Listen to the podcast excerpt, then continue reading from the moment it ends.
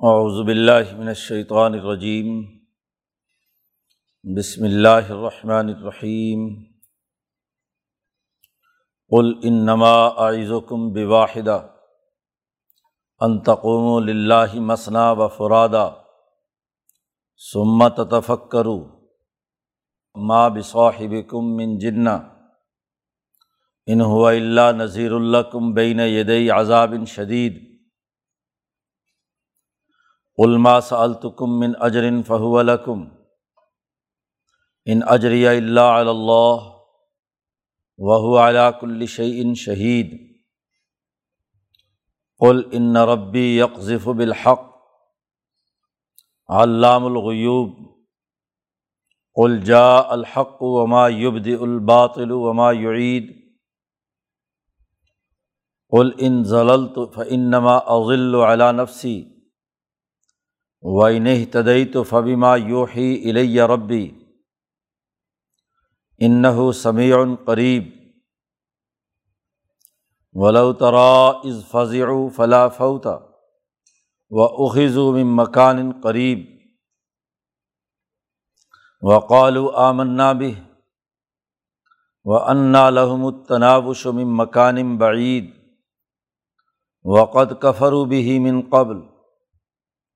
و یکفون بالغیب من مکان بعید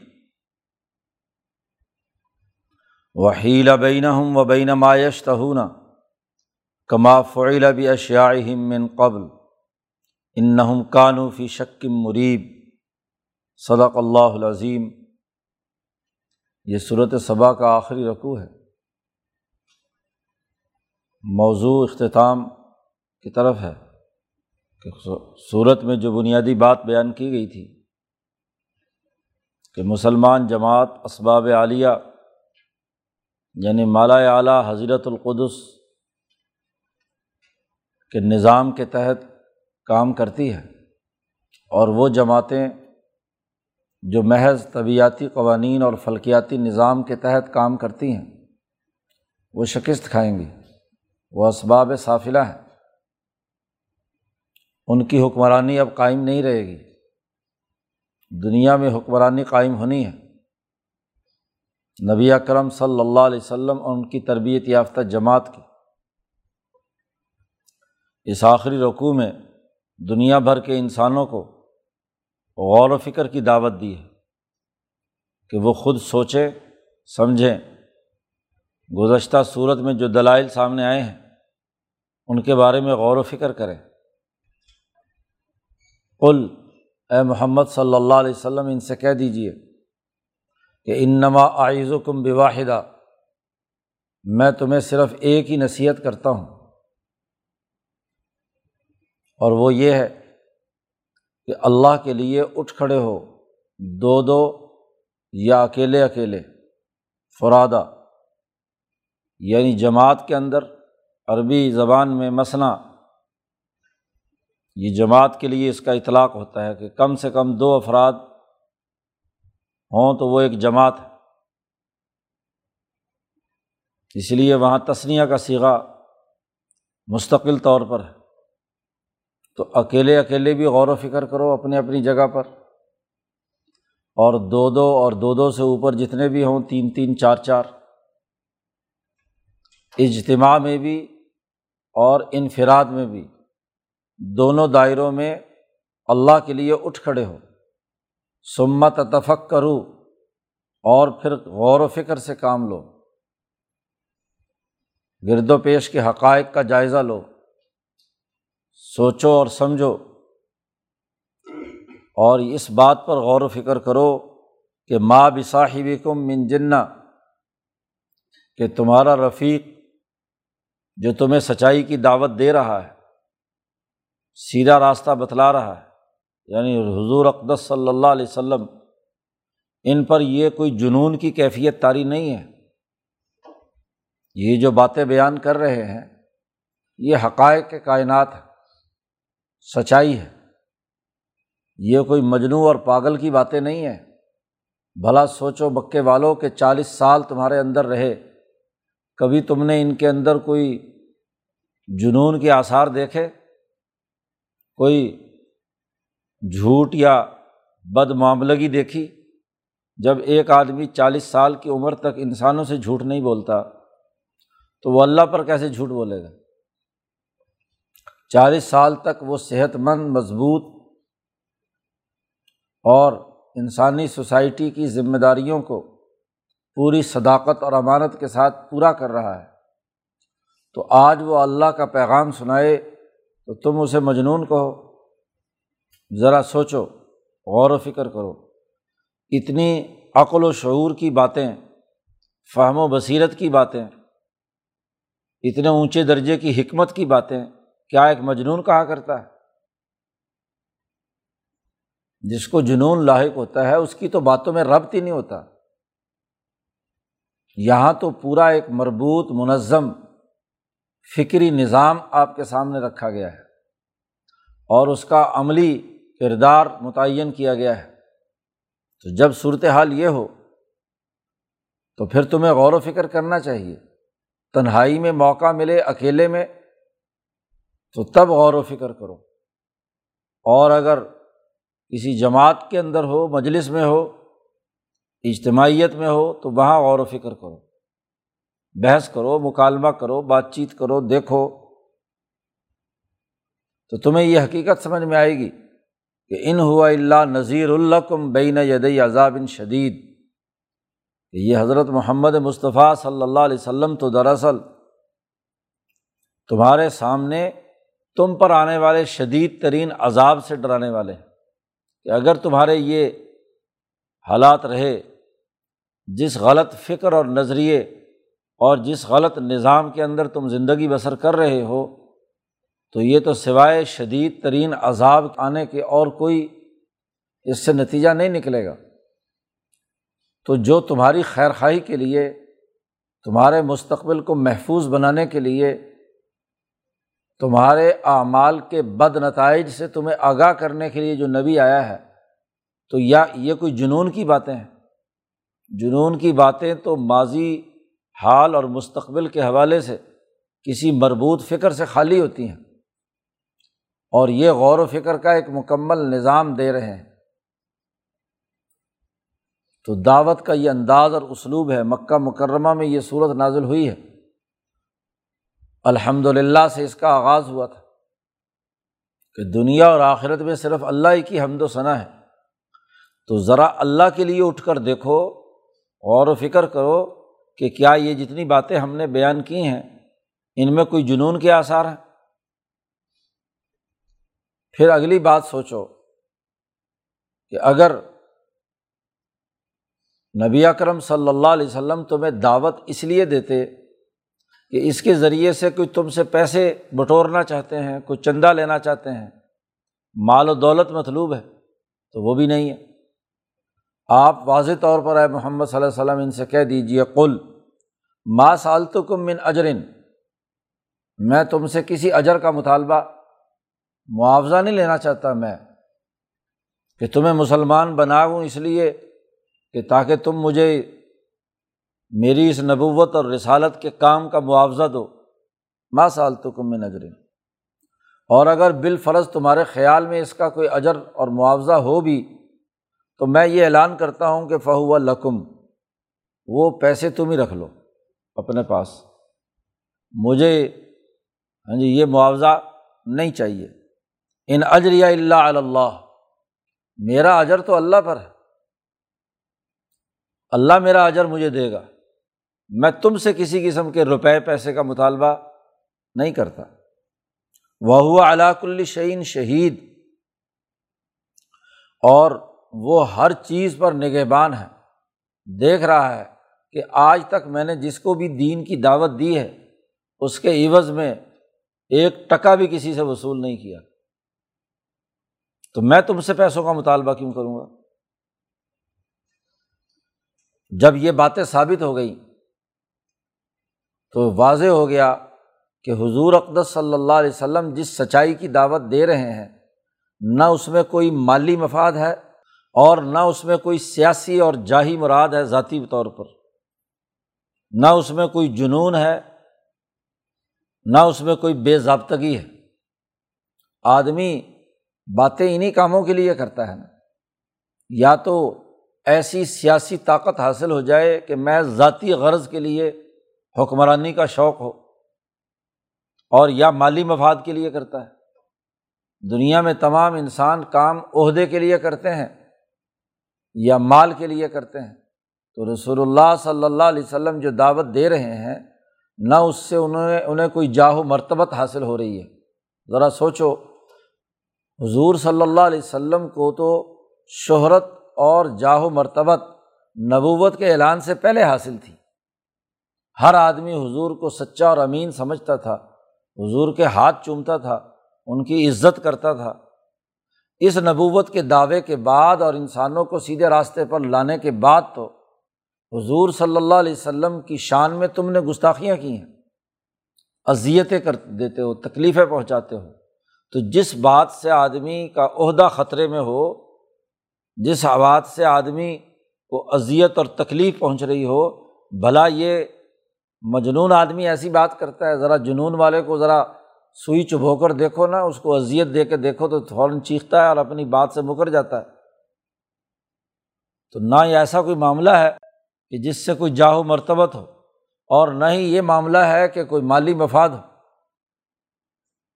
اصل بات کیا ہے؟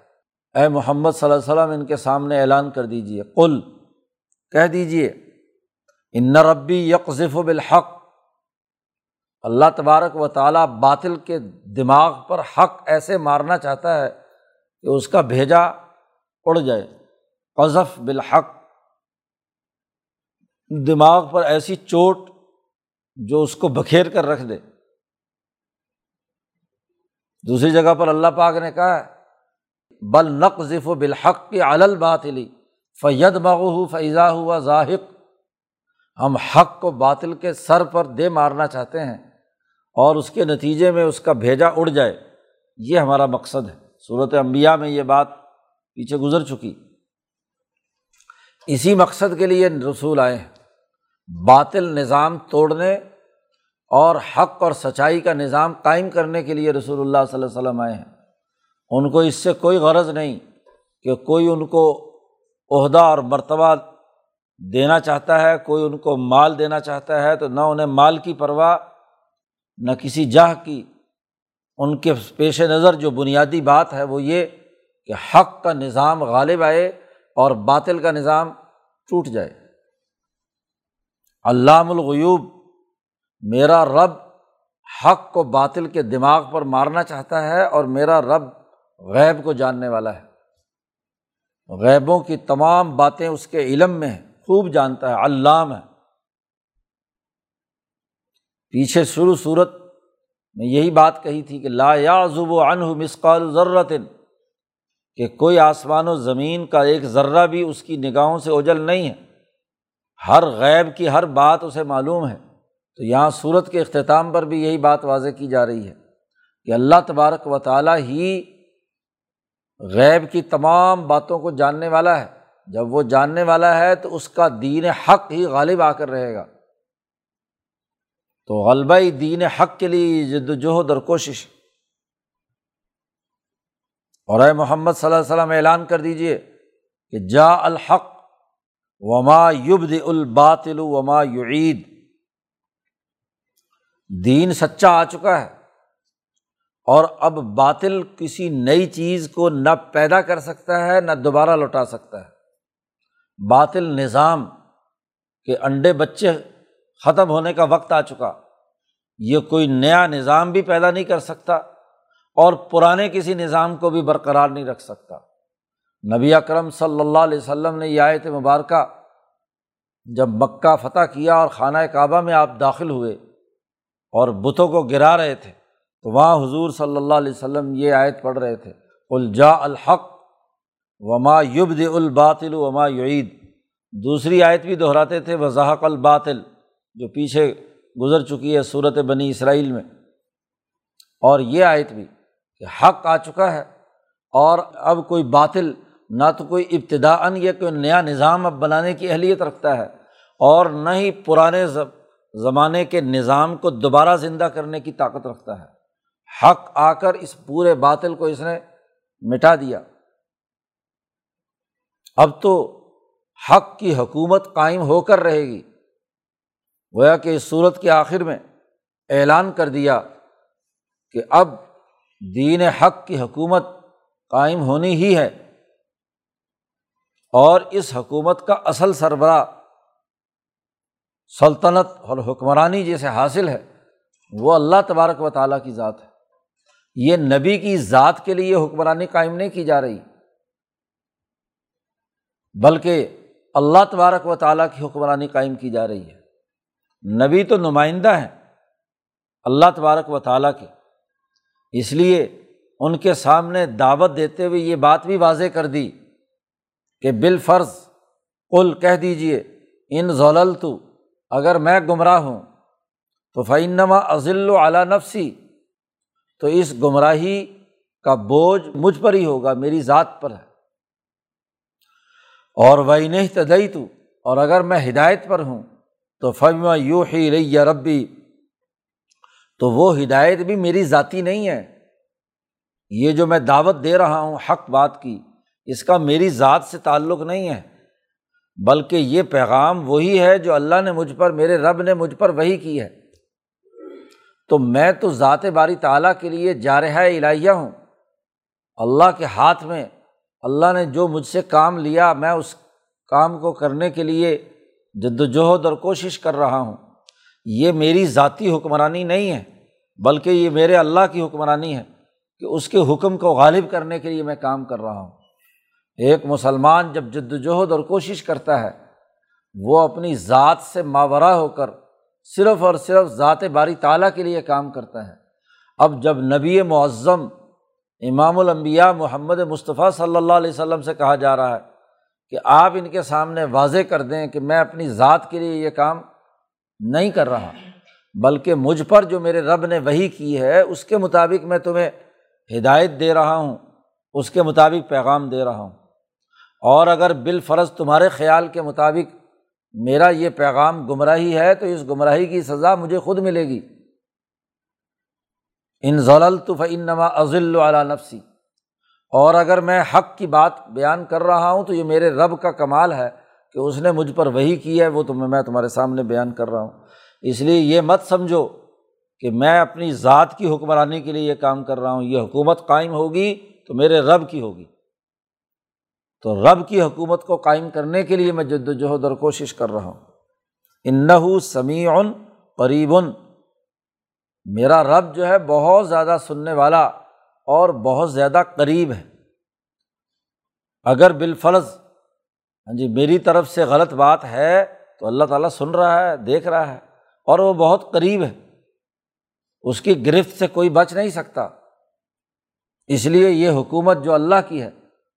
حق جو ہے وہ غالب آ کر رہے گا، کیونکہ میرے رب نے فیصلہ کر لیا ہے۔ ان ربی یک ذیف و بالحق، حق کو دے مارے باطل کے دماغ پر تاکہ وہ ٹوٹ پھوٹ کر بکھر جائے۔ اب صورت کا اختتام ہو رہا ہے اور آخری آیات میں ان کا پھر وہی منظر کھینچا ہے کہ ولو ترا از فضی کبھی وہ زمانہ آئے گا کہ تو دیکھے گا کہ جب یہ گھبرائے ہوئے ہوں گے اللہ کے دربار میں، جب یہ مکہ فتح ہوگا، بدر میں ان کو شکست ہوگی، تو پھر کیا ہے؟ فضی گھبرائے ہوئے ہوں گے۔ یا حشر کے میدان میں ہوں گے، تو ان پر گھبراہٹ تاری ہوگی۔ فلاں فوتا پھر یہ بھاگ نہیں سکیں گے۔ گھبراہٹ میں کہ جب عذاب کو دیکھیں گے تو بھاگنے کی کوشش کریں۔ تو بدر میں بھی جب مسلمانوں کا اجتماعی اور منظم حملہ ان کے اوپر ہوا، تیروں کی بارشیں، تلواروں سے جنگ، تو اس وقت ان پر جو گھبراہٹ تاری ہوئی تو پھر فلاں فوتا گھبرا کر بھاگنے کی بڑی کوشش کی، لیکن بھاگ نہیں سکے۔ وہ اخذو مم مکان قریب قریبی جگہ سے پکڑ لیے گئے۔ جی۔ بھاگنے کی اگر کوئی ان میں سے کوشش بھی کرتا تھا بدر میں عہد میں، احزاب میں، فتح مکہ کے موقع پر، تو اخذو میں مکان قریب قریب کی جگہ سے گرفتار کر لیے گئے۔ یہ ستر بڑے سردار بدر میں بھاگنا چاہتے تھے۔ جی حالات کو دیکھ کر، گھبراہٹ کے عالم میں۔ لیکن قریب ہی کیا ہے؟ مسلمانوں نے پیچھا کر کے ان تمام کو ایک ایک کو گرفتار کر کے ہاتھ پاؤں باندھ کر کے سامنے لا کر رکھ دیا حضور کے۔ اخیزوں میں مکان قریب۔ اے محمد صلی اللہ علیہ وسلم، آپ وہ منظر دیکھیں گے۔ بلو ترا از فضی ہو وہ زمانہ آنے والا ہے۔ جب حق باطل پر پڑے گا اور یہ باطل لوگ جو ہیں گھبراہٹ کے عالم میں ادھر ادھر بھاگنے کی کوشش کریں گے، لیکن قریب سے ہی پکڑ لیے جائیں گے۔ اور وقال و آمنا بھی حشر کے میدان میں بھی ایسے ہی ہوگا ان کے ساتھ۔ اور وہاں پہنچ کر کہیں گے، یا موت بالکل سامنے آئے گی، تو دل میں کہیں گے، آمنا بھی۔ کہ ہم ایمان لائے۔ لیکن اب تو بڑی دیر ہو چکی ہے۔ وہ انا لہم تنابشو مم مکان بعید کہاں ہے ان کے لیے اس یقین کو پا لینا، اس ایمان کو پا لینا دور کے مکان سے۔ جی اب وقت گزر چکا۔ اب تو عذاب کا وقت ہے۔ اور جب عذاب شروع ہو جائے تو اس وقت کوئی ایمان قابل قبول نہیں ہے۔ جیسے فرعون نے عذاب شروع ہونے کے بعد غرق ہونے کی حالت میں کہا تھا کہ آمن تو بربی موسا و ہارون۔ تو اب ایمان کیسا؟ آ لانا۔ اب ایمان لاتا ہے تو۔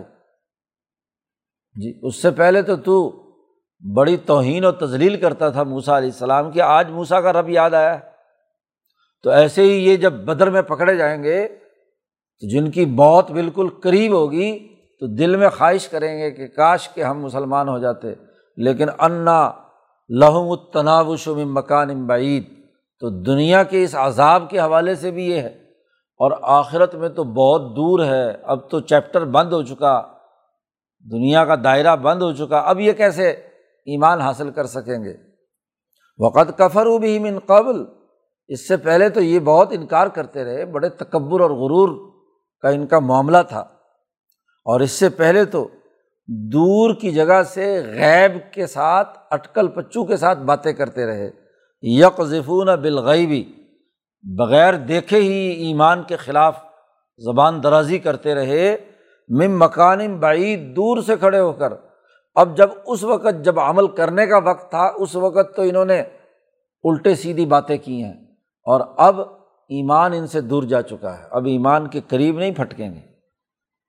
اب اس وقت تو حالت ان کی یہ ہے کہ ہیلا بین ہوں و بین مایشتہ ہوں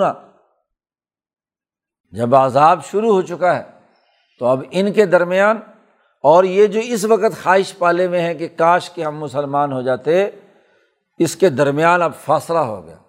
یا دنیا کے خواہشات اور مرتبوں کی جو تمنا لیے ہوئے تھے، بدر کے میدان میں آئے تھے بڑی خواہش لے کر کہ ہم محمد مصطفیٰ صلی اللہ علیہ وسلم اور ان کی پوری جماعت کو ہاں جی تہس نہس کر دیں گے۔ خوب جوش اور بڑے نعرے شارے مارتے ہوئے مکہ سے چلے تھے بدر تک۔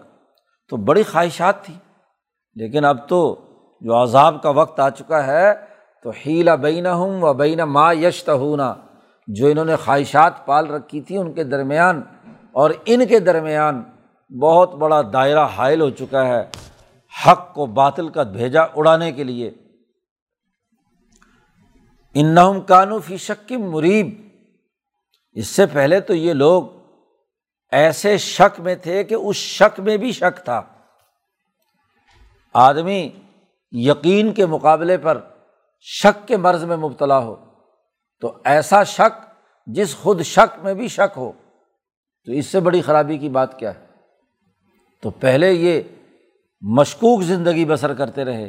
آج وہ کہتے ہیں کہ جی ہم ایمان لائیں گے۔ اب ایمان کا ہے۔ کس بات کا ایمان؟ اب تو عذاب آ چکا ہے اور یہ عذاب اب فیصلہ کر کے چھوڑے گا۔ حق باطل کے بھیجا، اڑا کر چھوڑے گا۔ تو انقلاب کا اعلان کر دیا۔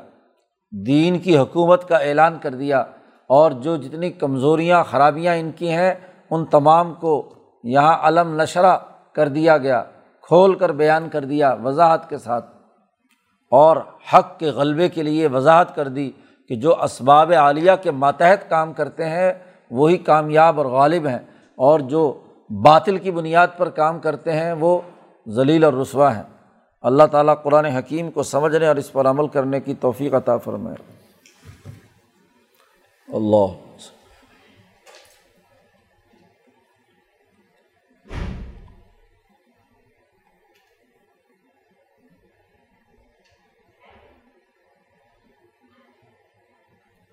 اجمائی